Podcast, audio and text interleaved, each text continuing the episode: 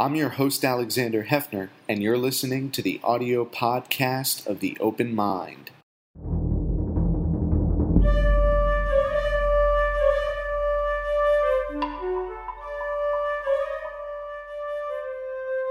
I'm Alexander Heffner, your host on The Open Mind. Today we're hosting Professor of Politics at Princeton, Keith Whittington. He's also the chair of the academic committee of the newly launching Academic Freedom Alliance, an organization you can find more about online. The basic intention is to foster intellectual honesty and intellectual freedom, like the name of the organization. Uh, Keith, it's a pleasure to finally have you on the open mind. Thanks for joining me today. Thanks for having me. I really appreciate it. Um, in launching this nonpartisan academic freedom alliance, I, I want to just ask you from the from the gate so we understand. This is a group of people who would self-identify as Democrats or Republicans, liberals, conservatives, libertarians. Um, is it as diverse as people who are anarchists as well? I mean, how diverse is the forming committee of this 200 plus faculty cohort? Yeah, we made a real effort to build a broad coalition across the ideological spectrum uh, in order to defend these issues. We do think that uh, faculty across the political spectrum are under threat. Um, I think uh, people understand that they uh, have risks. Those uh, challenges may come from different directions, but there's a lot of common ground here um, in terms of worries about the future of academic freedom and a desire to protect it. We really wanted to build an organization in which we found that common ground and built some real bridges um, across the political spectrum. If you were to describe the type of episodes that inspired the creation of this group, right? Not specific instances at Princeton sure. or Yale or University of Texas or University of Alabama, but the different types of incidents that are having a chilling effect on academic freedom that you and your colleagues on faculties around the country feel it and students yeah. too what are the different kinds of episodes yeah. that have led to this consciousness we need to support the academic and intellectual freedom of the faculty Unfortunately, we're still seeing some of the same threats uh, that we saw 100 years ago uh, in American higher education. Uh, there's a new technological spin, new political spin on some of those threats. Um, but the threats themselves are really fairly persistent, remarkably uh, persistent in some ways, although uh, I think we are a little better off now than we used to be on some dimensions, worse than others. Um, so, at the very core of academic freedom and what we're most concerned about protecting for academics um, is protection of scholarship and the ability of faculty to do their research uh, without censorship, without sanction for what it is they're finding. They need to be able to examine controversial, sensitive uh, topics um, and reach the best understandings that they can about what the truth of those matters are, even if the result is it might offend people because uh, their results are challenging to uh, mainstream values or expectations.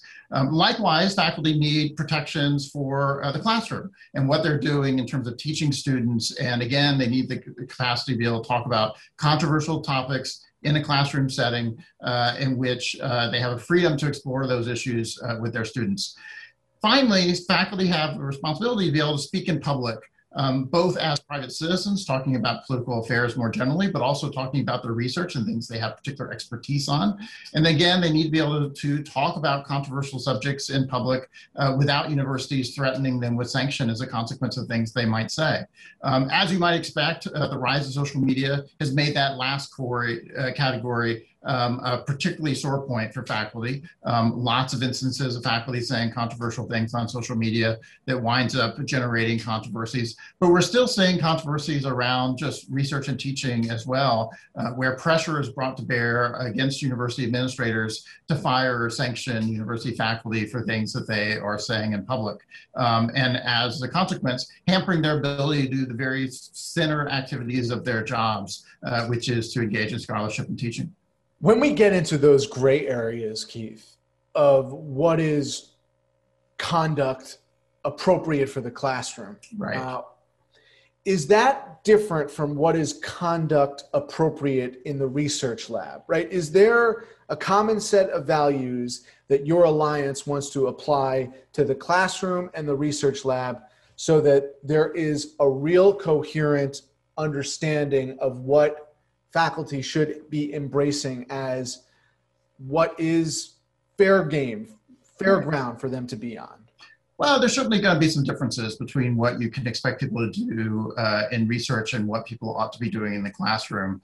Um, uh, the the, concept, the particular substantive content of what it is they expose students to is likely to be somewhat different. Certainly, the process is going to be somewhat uh, different um, on the whole.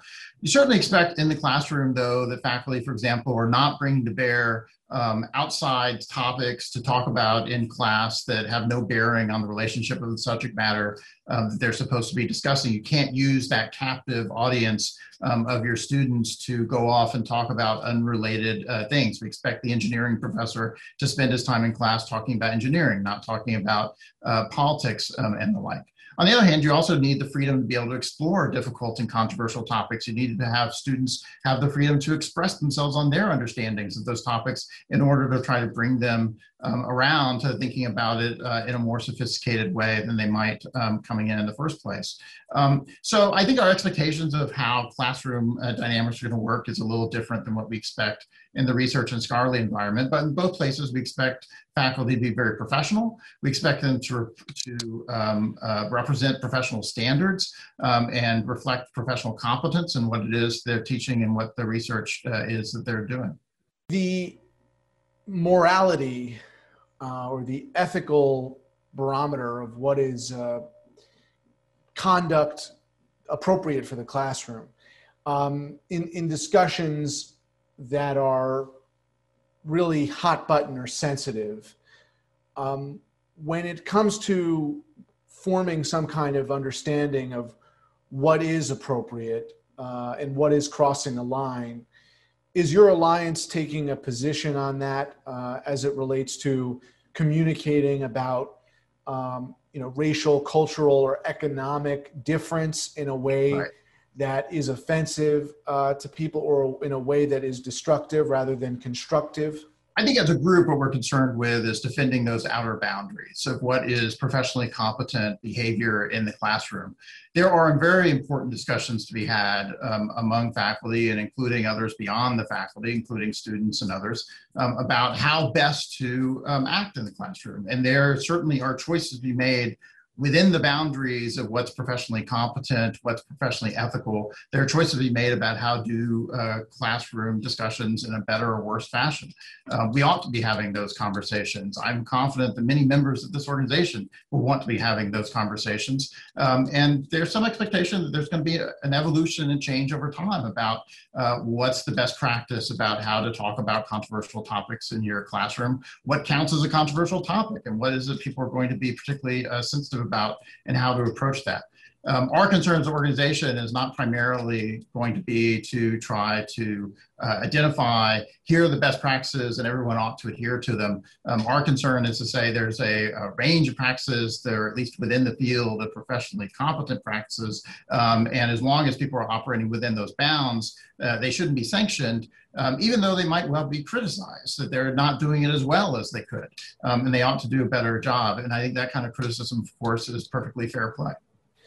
But when you say it's fair play or fair game for that kind of criticism, I think that the the kind of line of demarcation here is where there is conduct that crosses a boundary um, that is not just to be criticized, but is um, not necessarily to be punished in the town square, um, but that is going to require sanction or um, some kind of response from the community. You know, the question I have for you is where does it become necessary to take a faculty member um, and, and put him or her on, on um, leave uh, right. or not be in the classroom anymore? I mean, what are those, those absolute lines um, that would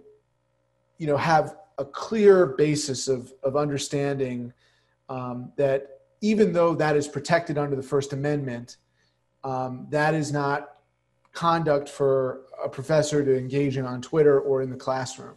Right. And I think you put your finger on a very important point, which is that there's a difference between what's protected in the First Amendment and what it is we expect faculty to be doing in the classroom.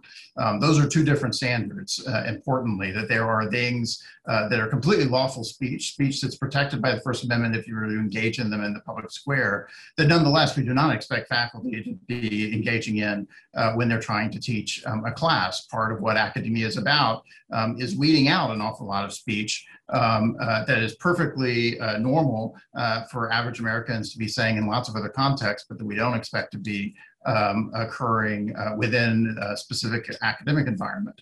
Um, so certainly there are some very classic kinds of boundaries uh, to be thinking about in, in terms of, of, where faculty have gone too far and as a consequence um, are appropriately sanctioned by their universities for their speech. So as I mentioned, it's possible for faculty to be using their um, classrooms as platforms to talk about unrelated controversial subject matter. So again, that sort of engineering professor who decides he wants to spend the class talking about politics, for example, um, is engaging in a kind of speech that's obviously lawful and constitutionally protected, but totally inappropriate in the classroom. And a university could quite appropriately sanction somebody uh, for using their classroom uh, in that way, in a way that's, that's uh, violates professional standards uh, and is inappropriate. Um, likewise, the expectation is that faculty, when they are teaching, are teaching professionally competent material. Um, and so you can imagine a faculty member, uh, for example, trying to uh, teach a class in which they're teaching students things that the uh, profession as a whole thinks is in fact just wrong. Um, uh, so uh, imagine a Holocaust denier who was also a 20th century European historian. And he's teaching 20th century European history um, and explaining to students that the Holocaust never happened. Um, uh, that's lawful speech. Uh, we can imagine somebody um, uh, publishing articles in a newspaper uh, making these kinds of arguments. Totally inappropriate for somebody to use to use their classroom to convey that uh, kind of argument because it's professionally incompetent speech. And universities could appropriately sanction somebody uh, for engaging in that kind of behavior. Likewise, if faculty were attacking students in class, so you were directing racial slurs toward members of the class um, and, and otherwise harassing individuals in the classroom, that's obviously inappropriate, professionally incompetent, um, and universities would have a real stake in removing a professor um, who did that. Even laying aside those kinds of problems that might happen more in the background, for example, a faculty member who was uh, not grading students fairly um, uh, because they uh, were uh, biased against people of particular races or religions or political orientations, for example, um, and as a consequence, we're marking them down on, on tests and the like. Um, a university, I think properly, they could actually find good evidence that that was happening, could reasonably sanction a faculty member for conducting uh, their classroom in, in, that kind of way. Um, so there is some speech that we expect um, people to um, uh, be careful about how they're using the classroom context. Um, and we expect the kind of care that they're exercising in that context to be different um, than the kind of care they would be exercising uh, when they're on their Twitter, personal Twitter feed, for example. I think there's a difference also between, you know, preserving a, a, a safe space in which your your students cannot be intellectually challenged and safe as a cop out to you know deal with challenging issues. And then the kind of safe space which should be preserved which is not going to dehumanize anyone. Right. and so the instances that have occurred in recent memory both with the academic and journalistic communities involve incidents in which words were expressed that are dehumanizing to the person hearing them even if they're not being directed at those people Right. So, I mean, is that fair? Is it is it is it not fair that that in the sort of modern sensibility, there is a sensitivity to the expression of words, and of course, the person who hears a word in, when when it's not directed at them, or a sentiment for that matter, doesn't have to be a word, right? Um, may not want to confront the person uttering it, and may want to take it through the official channels of that university or institution. Uh, so, you know, where is the where is the gray area when it comes to communications that um, directly or indirectly dehumanize people, and having a a process whereby academic freedom is both encouraged and we understand that academic freedom should never give license to or justify dehumanization, even if the faculty member were to disagree that what they can, did right. constituted dehumanizing someone or something. Right. Well, of course, it's possible for an individual faculty member to disagree with the judgment of their peers about whether or not they've engaged in uh, incompetent behavior in general or professionally disturbing behavior, or as you say in this case, uh, behavior that is dehumanizing in some ways. Uh, universities need uh, procedural protections in place in order to evaluate uh, what actually happened um, and make some assessment as to whether or not uh, what happened um, is within the realm of professional competence or whether or not a faculty member has uh, engaged in behavior that we don't expect to take place in the classroom. Um, and they're important, as I said, there are important conversations we had about what the best practices actually look like. And so, what's the best way of teaching uh, sensitive material, um, uh, for example? Um, there is some kinds of materials you want to engage in in class um, and some kinds of topics that need to be uh, discussed um, that are precisely about um, uh, situations and words and philosophies um, and uh, facts about the past um, that have been dehumanizing um, that you uh, want students to encounter uh, material in which people made arguments um, that are, uh, from our perspective, dehumanizing um, and oppressive. Um, we don't want to shelter students from encountering that kind of material the challenge from a faculty member's perspective is how to teach that material in a way um, that uh, engages students so that they can grapple with and understand the materials and understand the arguments being presented without themselves feeling like they're de- being dehumanized as a consequence of, of confronting that material. Um, faculty sometimes make mistakes in doing that. Some people are not nearly as careful as they should be um, in doing that. Again, I think we can have good conversations about how best to do that. And that's going to be uh, changing over time, given the particular sensitivities of students. And as that evolves, you need to evolve in your own teaching practices um, and how you uh, try to teach them. Um, and of course, we should never expect faculty to be uh, themselves directly attempting to dehumanize uh, their own uh, students. Um, uh, that would always be uh, inappropriate um, and wrong. Um, but I think we're not, all, we're not always as careful as we should be about distinguishing between instances in which a, uh, an ind- one individual is trying to dehumanize another individual uh, through their rhetoric or actions um, and trying to expose students to um, uh, material um, that uh, genuinely does involve efforts to dehumanize um, individuals, but is not directed toward trying to dehumanize the particular students in the classroom, uh, for example.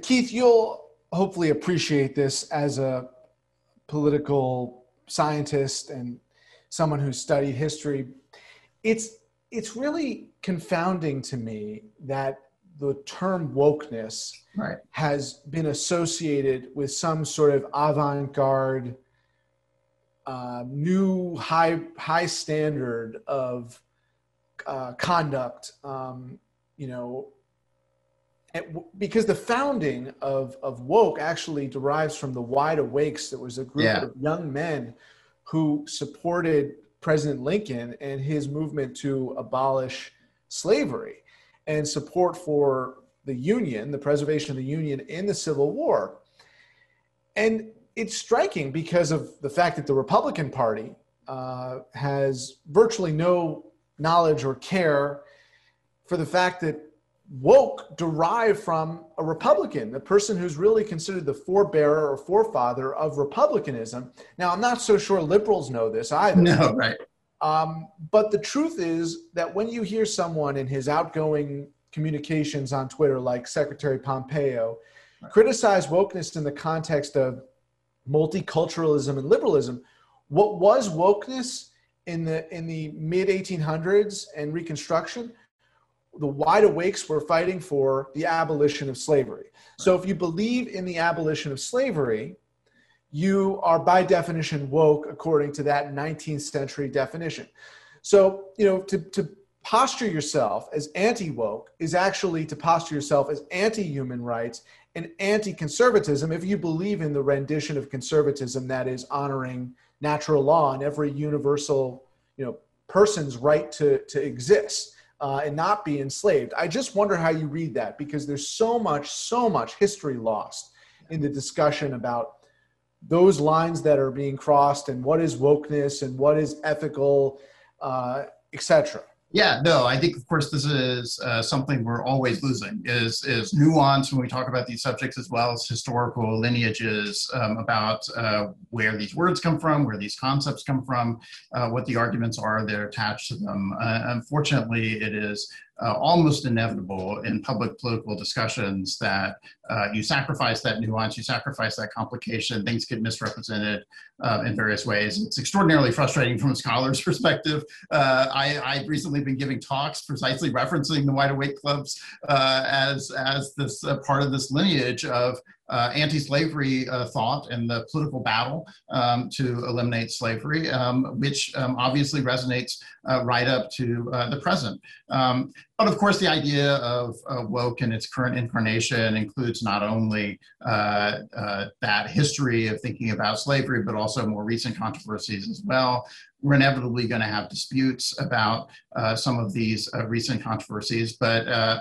I, I, do wish that it was possible, and, and in universities you strive for, uh, trying to turn down the heat a little bit um, on some of these debates, take each other a little more seriously and charitably, uh, get past uh, the throwing around um, uh, pejoratives um, and think a little more seriously about the nuances of the arguments that are being presented um, and recognize that many of these issues are complicated. They're often not easy. Um, and uh, sometimes we can even find that there's more common ground than it, than it uh, first appears um, if you can get past uh, these initial efforts to simply be dismissive of our opponents. Well, Keith, I hope one of your first undertakings as chair of the academic committee of the Alliance is to emphasize that wokeness was born out of that history because this is where the woke definitions intersect with your work. Because yeah. the question is is my professor woke enough? Uh, is my study woke enough? Um, you know that would be a fair understanding if if woke was ethical and moral right? But i think that a lot of people have conflated woke with not ethical or moral. But again some kind of uh, status. Um, the abolition of slavery or the anti slavery movement wasn't really about status, it was about morality and ethics. Um, so I guess my question is how, how did the, the woke definition get so far off the train track of what right. it originally meant? I mean, do you have a sense of that? You've been in academia for some time, you've written a lot of books about right. free speech. Uh, how did it you know, get off the train track so, so much? Well, it's certainly tied now to specific political movements and specific uh, sets of political arguments um, that, uh, in some aspects of which are very mainstream, in which I think there's a tremendous amount of support, and other aspects um, are uh, more radical, and as a consequence, have uh, less political support part of what I find when I'm talking about a lot of these issues, whether it's a term like uh, woke or it's a term like cancel culture, um, or in the, also in the campus free speech context, safe spaces and trigger warnings, you often have to then ask people, well, specifically, what do you mean when you're referencing this? When you're talking about hate speech or you're talking about wokeness, um, tell me more about the specific thing you have in mind, um, because it turns out people are often referring to very different things. And, and when we're talking about wokeness, for example, the people who are advocating for it and the people who are denouncing it often have very different things in their own heads about what, what it is they're talking about. Right. Yeah. I mean, I think your example of the uh, Holocaust denier is really important here because you know, Abraham Lincoln said, when new views become true views, I'll adopt them. And I think that's true of, of morality as well, not just um, economic data, you know, what, what sure. the unemployment statistics are for a given month. And so, I mean, the, the wide awakes as they were conceived were dedicated to canceling, yes, yeah. canceling right. slavery.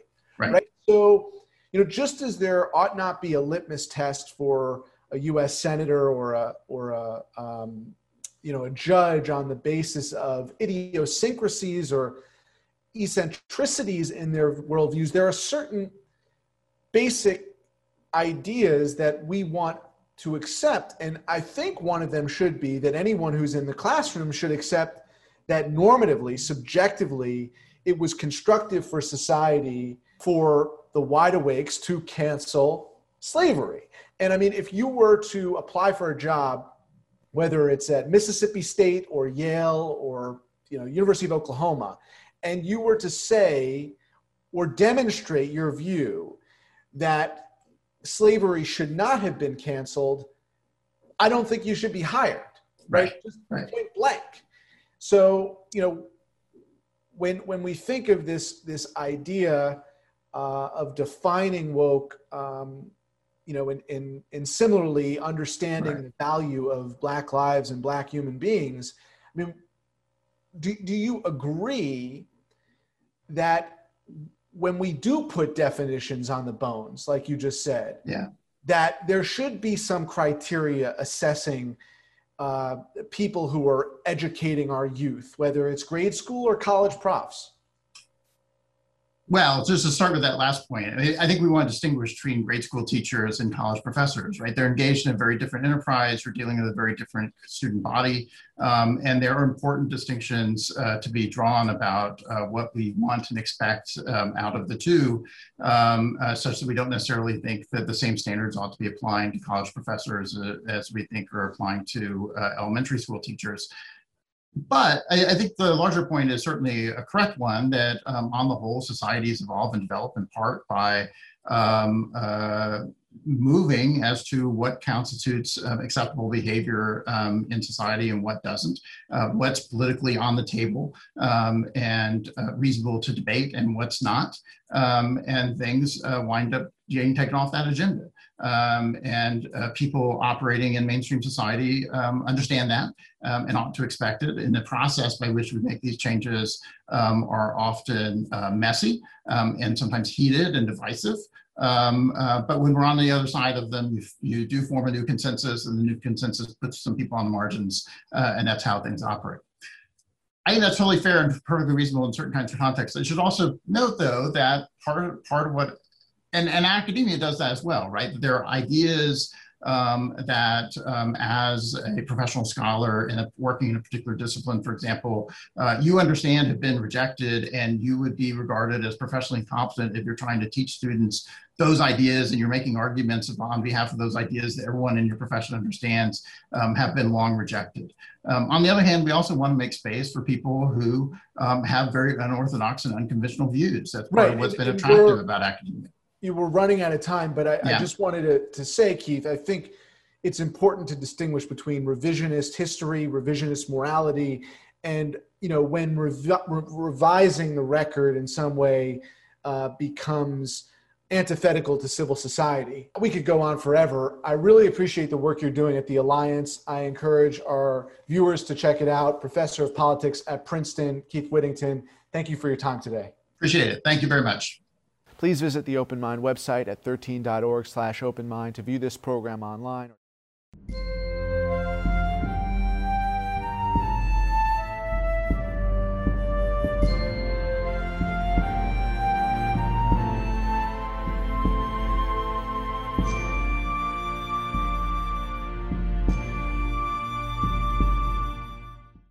Continuing production of The Open Mind has been made possible by grants from Ann Olnick, Joan Gans Cooney, Lawrence B. Benenson, the Engelson Family Foundation, Alfred P. Sloan Foundation, the John S. and James L. Knight Foundation, William and Flora Hewlett Foundation, Joanne and Kenneth Wellner Foundation, and from the corporate community, Mutual of America.